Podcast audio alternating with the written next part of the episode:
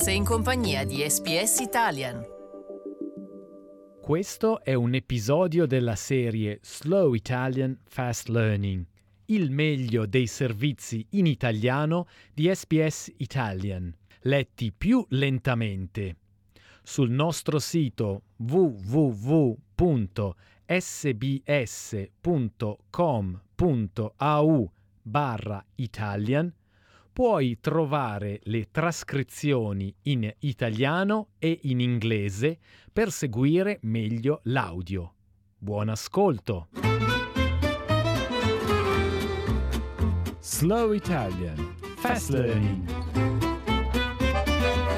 Il ministro federale dell'immigrazione smentisce le notizie secondo le quali i cambiamenti proposti per il test di cittadinanza non verranno più realizzati. I cambiamenti, annunciati nel 2017, imporrebbero ai residenti permanenti di aspettare più a lungo e richiederebbero le prove della conoscenza dell'inglese prima di poter fare domanda. Nel celebre melting pot gastronomico di Melbourne a Lygon Street trio è pieno di leccornie dolci che vengono dalla Siria. Il rifugiato siriano Akram Abu Hamdan gestisce il locale, parlando ogni giorno con centinaia di clienti. Akram pensa che il suo inglese non sia dei migliori perché ha avuto poche opportunità per studiarlo. My English is not good. Uh, I think not good because uh, we don't have any uh, idea about uh, English before we came here. Or we have little bit yani, uh, English. Eppure Abu Hamdan si guadagna il pane in inglese, cavandosela in un posto che, finalmente, sente essere diventato casa.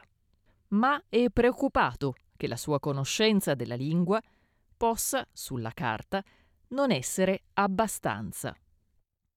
In ottobre lui e la sua famiglia affronteranno il test di cittadinanza. Il presidente del Refugee Council, Paul Power, ha dichiarato che questa preoccupazione è comune a molti immigrati.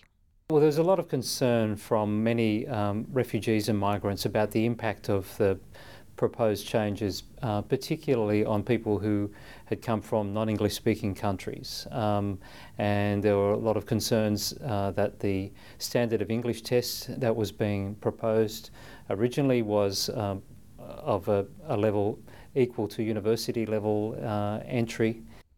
I cambiamenti proposti includono un intervallo di due anni per poter rifare il test per ogni candidato che non lo abbia passato per tre volte, più domande sui valori australiani.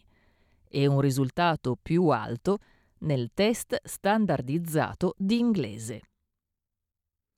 Ma ora ci sono fonti che sostengono che il governo possa mettere da parte i suoi piani una mossa che il Partito Laburista approverebbe. La ministra ombra dell'Interno, Christina Keneally, ha dichiarato che i test richiedono una conoscenza dell'inglese troppo alta, applicata in modo discriminatorio. Ma il ministro dell'immigrazione, David Coleman, ha ribadito che il governo intende realizzare il progetto in pieno.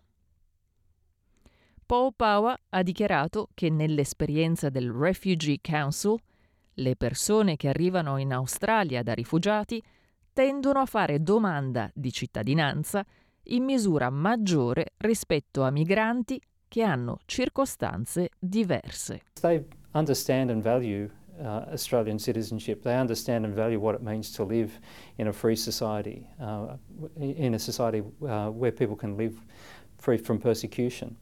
Uh, and these are exactly the sort of people who would be excluded uh, from a citizenship test, you know, that, that focused on, on English language skills.